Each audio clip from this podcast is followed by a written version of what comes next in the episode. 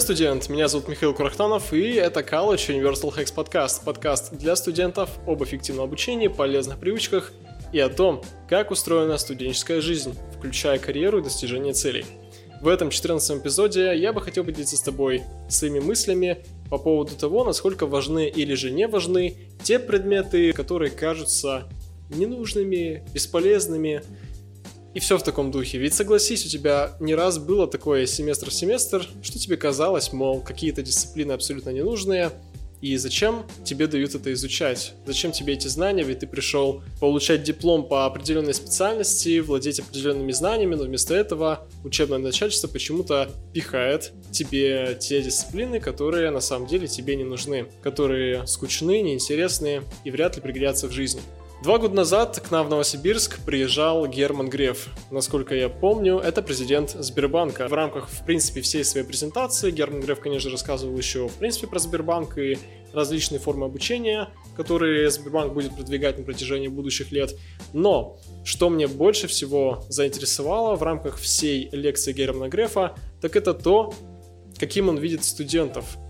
Тех, которые хотят поступить э, на стажировку, и в целом остаться работать в Сбербанке после получения диплома и выпуска из университета. Герман Греф отмечает два фактора, которые очень важны для сотрудников Сбербанка. Это soft skills и hard skills. Soft skills — это те навыки, которые как раз-таки можно обозначить в рамках изучения гуманитарных наук. А hard skills, что в принципе логично предположить, и так оно и есть, это технические навыки, будь то математика, физика, в общем, каких-либо точных науках. Почему я, собственно, себе об этом рассказываю? Потому что я не задумывался об этом раньше.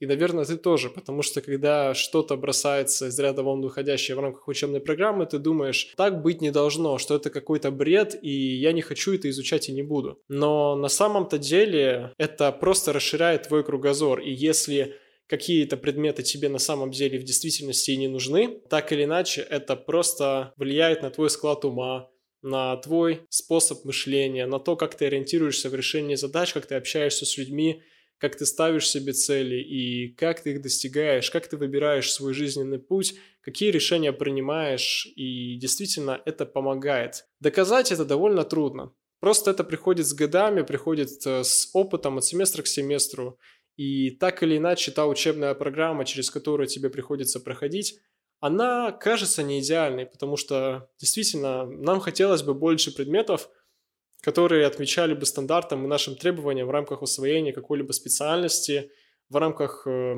получения определенных знаний по желаемой профессии.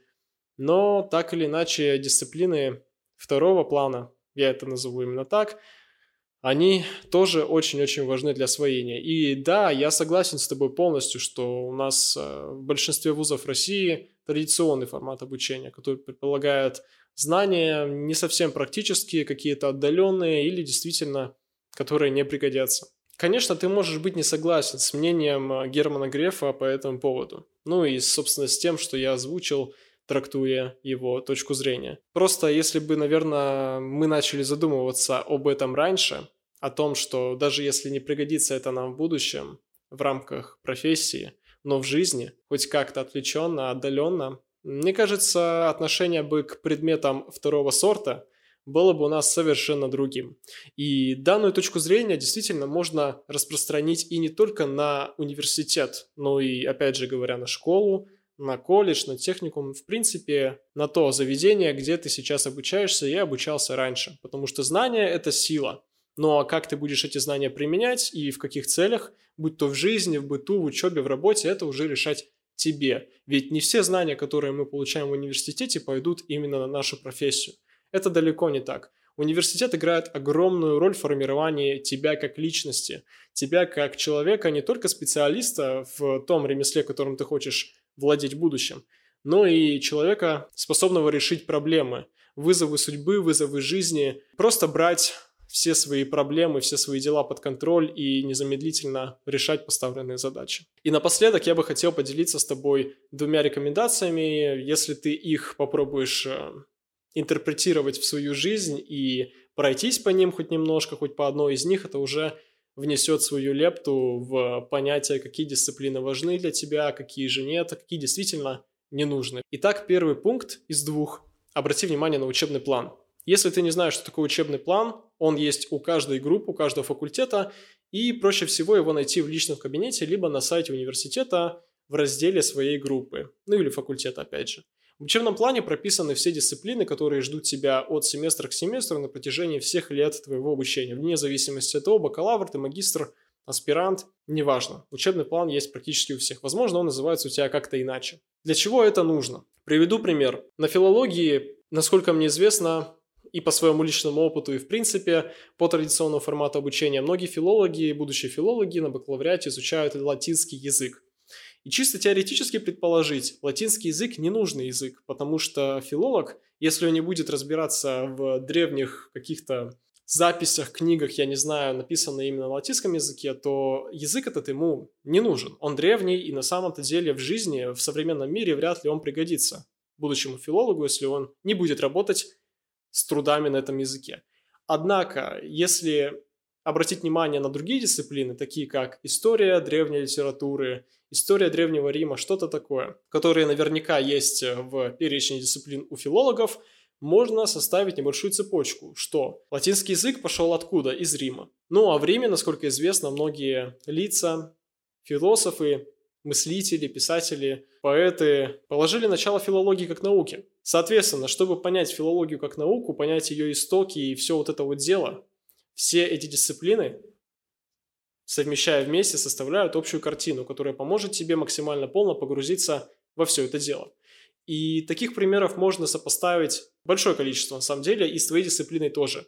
Поэтому попробуй в учебном плане пройтись по всем дисциплинам, и выстроить вот такие небольшие взаимосвязи. Наиболее легко это проявляется именно от семестра к семестру, когда в следующем семестре какие-то дисциплины являются продолжением дисциплин предыдущего семестра, тем самым ты по ступенькам двигаешься от дисциплины к дисциплине по учебной программе и получаешь все больше и больше знаний в определенном сегменте твоего факультета, твоей группы твоего направления. И если в таком случае ты все-таки найдешь те дисциплины, которые просто никак нельзя сопоставить э, с твоим направлением, с твоей специальностью, то тут два варианта на самом деле. Либо это действительно дисциплины, которые просто нужны для общего развития, что я уже объяснял в начале этого выпуска. Ну а какие-то дисциплины, что вполне очевидно, могут показаться тебе ненужными. И да, такие могут быть на самом деле, могут быть такие. Если уж не получилось ни взаимосвязь выстроить, не предположить, как это можно использовать э, в качестве саморазвития.